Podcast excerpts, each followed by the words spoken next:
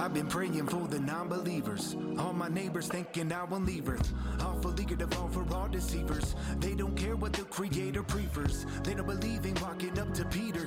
They don't believe in God, Jesus either. Go from breeders into instant reapers. Listen to the tweeters, the twisted leaders, misdemeanors. Then you go for felonies.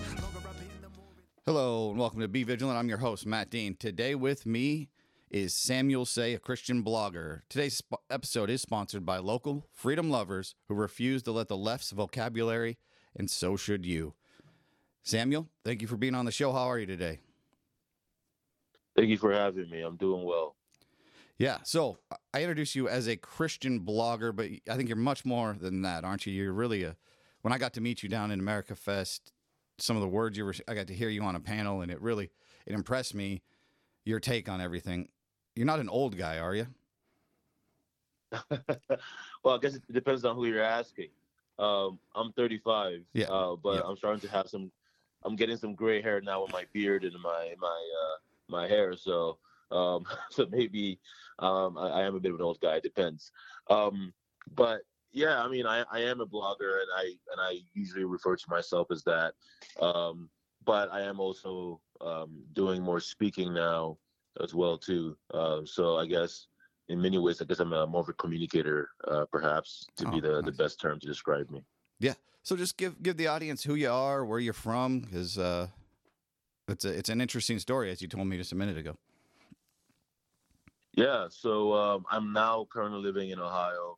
I moved to Ohio um, 11 months ago, so almost a year now. After uh, I well, before right before I married my my uh, my wife, we married in April, and um, I, before that I was living in Toronto. I, I'd been living in Canada for 25 years before I immigrated from Canada. So I need you. Sorry, I mean from Ghana.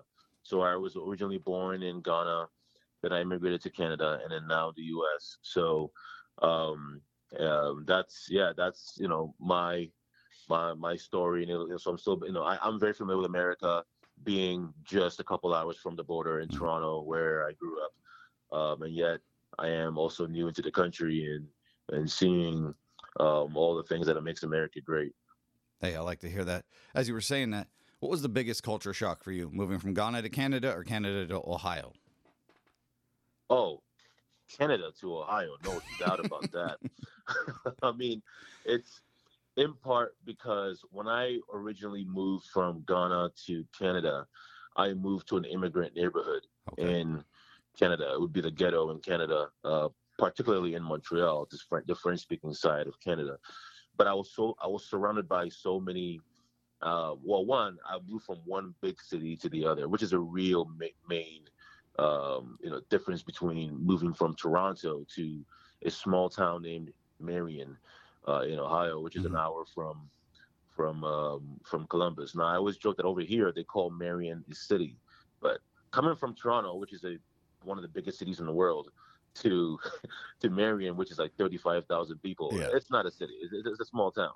Um, but that's the biggest difference because again, coming from the city where um, there are a lot of Ghanaians there, and just just the, the city life Mhm. um, is very different from the small town Marion life. Um, and I'm, I'm, I'm, I'm, you know, I'm experiencing its beauty. Um, I am enjoying a lot of the, the things that small town people do love, but it's absolutely an adjustment. Mhm. You know, I can't just Uber Eats anything whenever I want.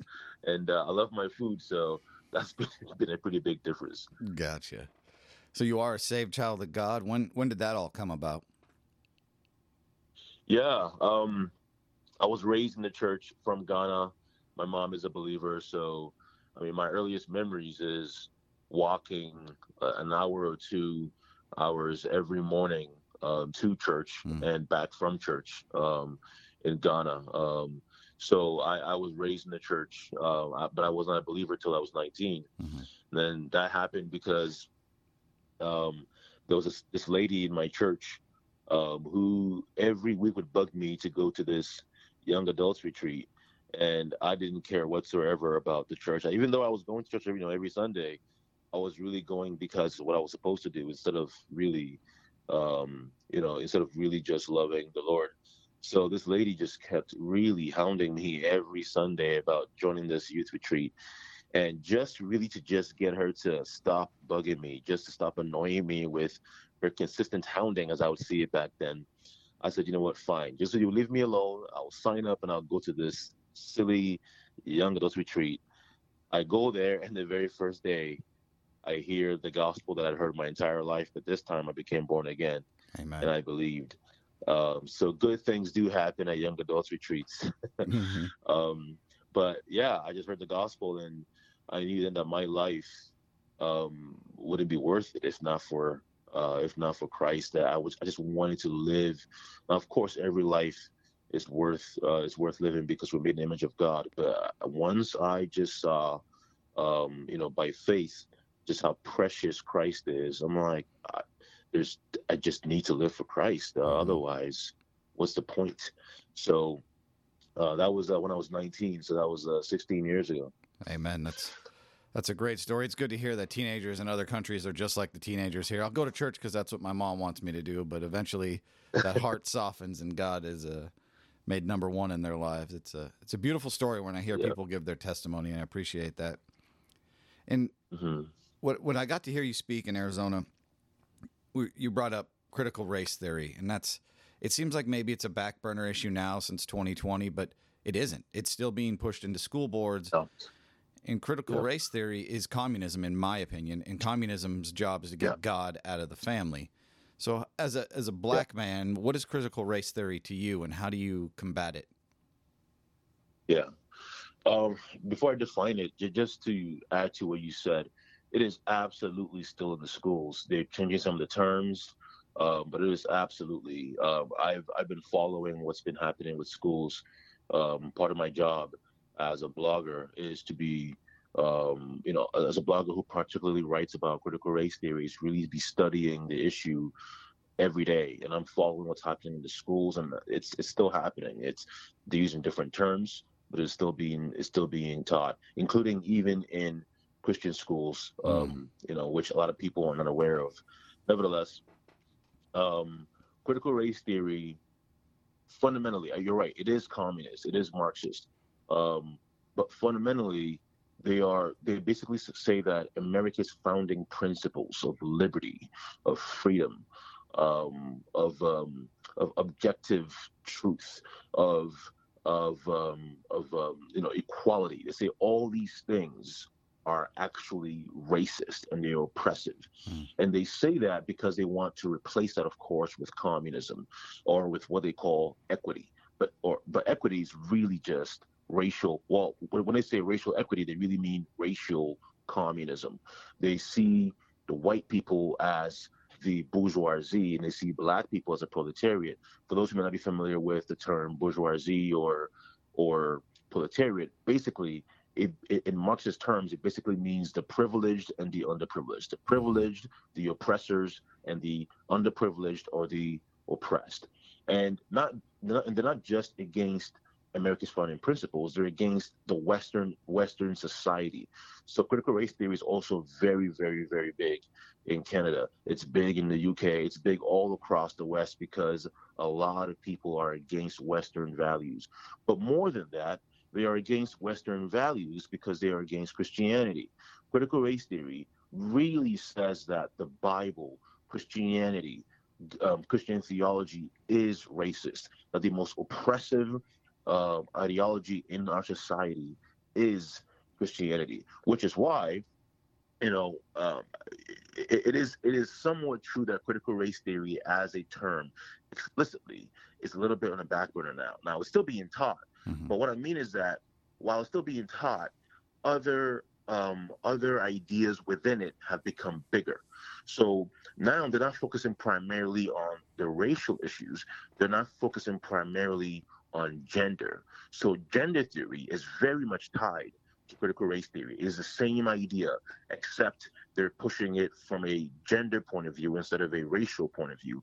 And through that, they're really attacking um, truth. They're attacking women, of course. They're attacking uh, um, children through, frankly, grooming them to embrace these ideas. Just to give you an example, it's not a coincidence that in Canada uh, last year, uh, around this time actually that they um, they banned so-called conversion therapy. Now they but, but the law really is saying, and if, when you read it, it's saying that any any Christian counselor or pastor who teaches or defends a, a biblical view of sexuality or gender that if they if so for example just to make it more practical if someone goes to a pastor or a counselor and they say pastor or counselor i'm struggling with with sexuality or my gender and i want your help and if that counselor or pastor chooses to help that person from a biblical point of view, they could be fined or sued. Hmm. Um, uh, they could be they could be sued. I'm forgetting exactly the number. I think it's like two hundred thousand wow. dollars, or and I think the um, the the jail term would be something along the lines of two years as well too. So this is you know so critical race theory and gender theory is still very much big in our society, of course, and it is causing havoc, you know, uh, into children's lives, with parents, families, and of course the church as well. Yeah, it's crazy. And I, I appreciate men like you standing up to say exactly what it is. And just to touch real quick on the the words you said, I think were, you know, if we are made in God's image, right? Then how does any mm-hmm. color make you any different than the next one, right? Hmm. Yeah, I mean, I think, you know, one of the reasons why I'm absolutely against critical race theory and any ideology um, that harms people is because we are made in the image of God. Um, there's, you know, I, I hate, I, I oftentimes say that I hate critical race theory just as much as I hate white supremacy, mm-hmm. because white supremacy says that black people are not made in the image of God, and then critical race theory essentially says that white people are not made in the image of God, and that critical race theory is saying that white people are morally inferior than black people, and then white supremacy says that black people are uh, biologically inferior than mm-hmm. white people both of these ideas are attacking what it means to be made in the image of God.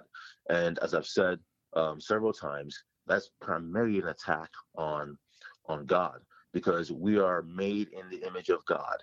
So if you're attacking white people or black people, you're attacking their creator. Mm. If you're attacking their creator, which is why we, you know, we believers need to understand, and I've said this many, many times, but that it's because our society does not respect God. Our society does not honor God. And for that reason, they're not going to respect or honor those made in his image. So true. I mean, I love the way you put it all together like that. That's it's I hate white supremacy as well. It, it, in if we're all made in God's image, but we're all born in our sin to our reprobate nature, I don't care what color you are, mm-hmm. you need Jesus to move forward, right? it's uh yeah. It's the key, the cog, right? Yeah. Yeah, I mean, you know, the reason why I hate critical race theory is because I'm a Christian. Mm-hmm. It's not because I'm a conservative. It's because I'm a Christian. I'm a conservative because I'm a Christian. You know, before I became a Christian, I didn't care about these things. In fact, in many ways, critical race theory wasn't quite as common back then as it was. But I was, I was a little bit woke for that time. Mm. you know, it wasn't until I became a Christian where I realized that I'm supposed to not just love God, but I'm supposed to love my neighbor as myself. Yep. That I am to love a white person as if they are me. You know, and that is that changes everything. It changes everything, which is why I keep saying that it's so important that we in our culture rediscover what it means to love God and that we pursue God. Because if we're pursuing God, if we're loving God, we're going to love our neighbors. We're going to love those made in his image. Amen. That's I love the way you put that there. And to transition from there, I wanted to talk a little bit about probably the biggest hot button topic for 22 was abortion, I would say. The Roe v. Wade being overturned. And, you know, Christians took it, I hope we took it as a win. It, it's not the win to the battle because all the overturning of Roe v. Wade did was kick it back to the states where it should have been to begin with. We have seen a drastic mm-hmm. number of abortions decrease and I just wanted to get mm-hmm. your opinion coming from Ghana to Canada to now Ohio. That's just crazy to say. Ghana, mm. Canada, Ohio, Marion, Ohio.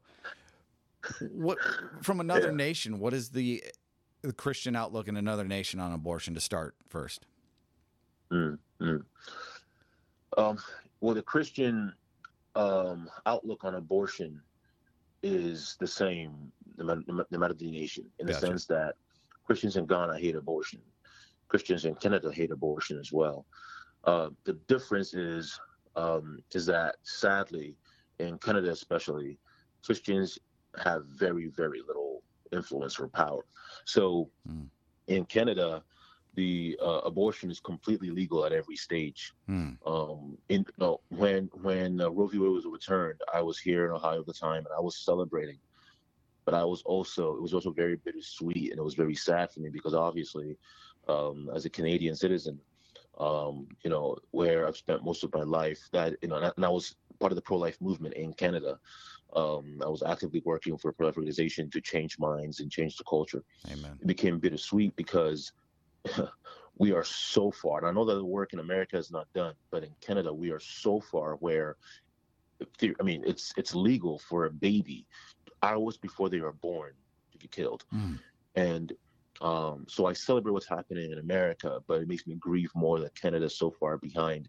But that's in part because for so long the church in Canada, while we hate abortion, we've been weak Mm. you know we've been weak on the issue where we've become you know we've become um, just comfortable with the status quo where we've not put as much uh, prayer and resources into really fighting the issue we felt that as if i mean i'll be honest too i thought uh, i mean for a long time i didn't think it was possible that v. Wade would be overturned you know within the next 10 years Mhm. and god has done far more than anything that we could ask or think as the bible says Amen. and I hope that it will give a lot of Canadians, um, you know, just encouragement and motivation that you know what, if God can do that in America, He can do that here too.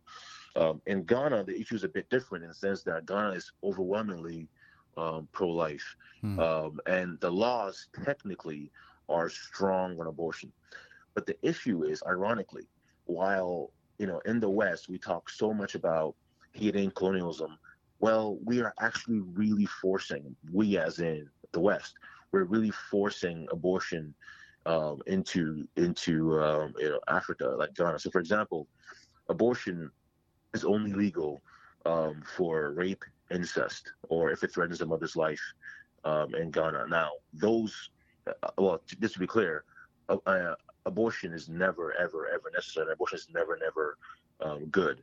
Uh, while we hate that any woman would go through rape or incest, it doesn't mean that, their- that, that their child should suffer as well too. Mm. Um, so abortion is never, never, it's never okay because of course it kills a baby. The same way that it's, it's never okay to kill a two-year-old because they are uh, a product of incest or rape. It's never okay to kill a baby as well. Nevertheless, um, you know, despite that, you would think that abortion should be very, very rare in Ghana because of that, and yet because of the NGOs in in in Ghana, there's a lot of under the under the table abortions happening Mm. through these Western organizations like Mary Stopes, for example, where a lot of times people get illegal abortions. So while on the records it says that there are about there are about um, 50,000 abortions happening in Ghana, there's strong evidence that's actually 200,000 Mm. that there are four times more happening under the table illegally and is being done through organizations like Mary Stopes and Western uh, nonprofit organizations that are really killing um, African babies because they're pushing their own abortion views on vulnerable uh, women in Ghana and Africa. That's crazy. And I mean that that ties what we talked about first. CRT was the anti-colonialism, saying that was bad, but here we are with the reverse, colonializing. If, that, if that's the word, I don't. back into Yeah. Ghana with our horrible Western abortion techniques, right? Yes, exactly. And you know, the irony of them being anti-Western is that, which is why I said they're primarily against. They're not, they're not anti-Western. They're anti-God because the most Western idea in the history of civilization is really Marxism. Marxism mm-hmm. is Western. Yeah. Right. It comes, it comes from you know Marx.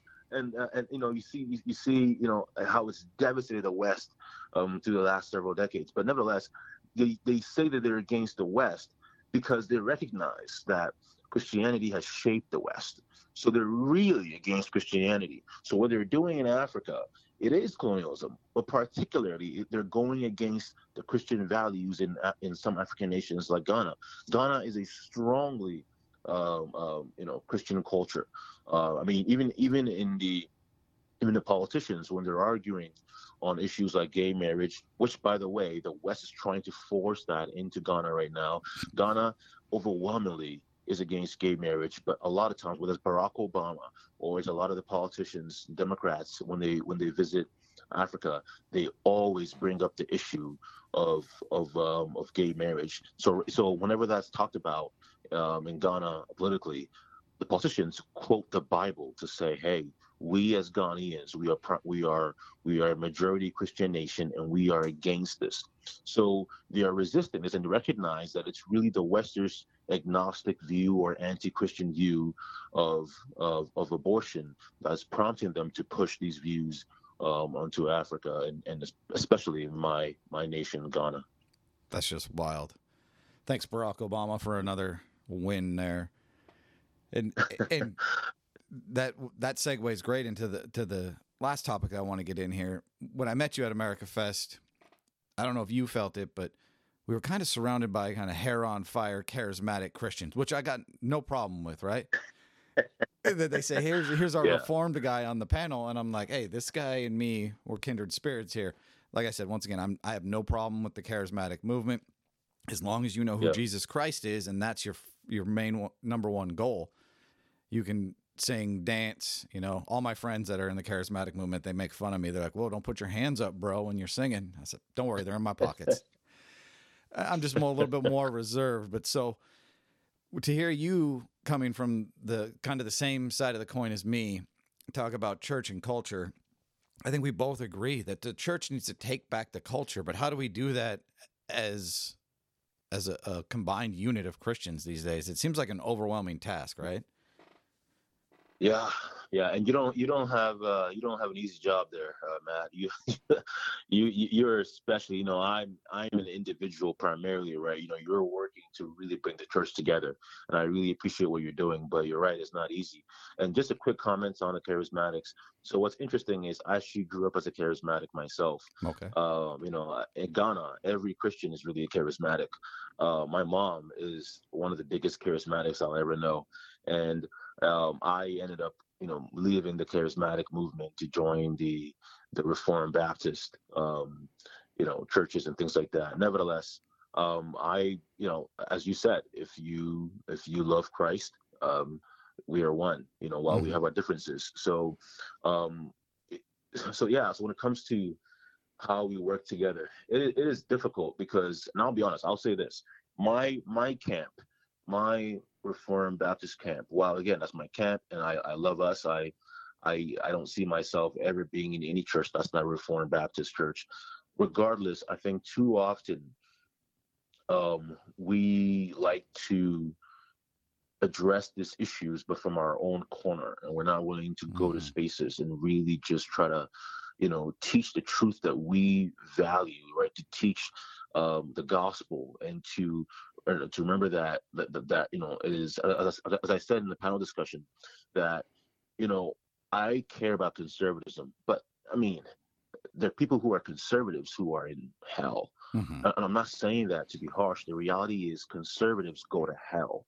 Christians go to heaven. Mm-hmm. So I want to go to any corner I, I I can I can be I can go to and preach the gospel, but also because of the gospel. I want to live worthy of the gospel, as Paul said, I think in, in Philippians, that and, and that includes addressing the issue of abortion, critical race theory, politics, justice, culture with like-minded people.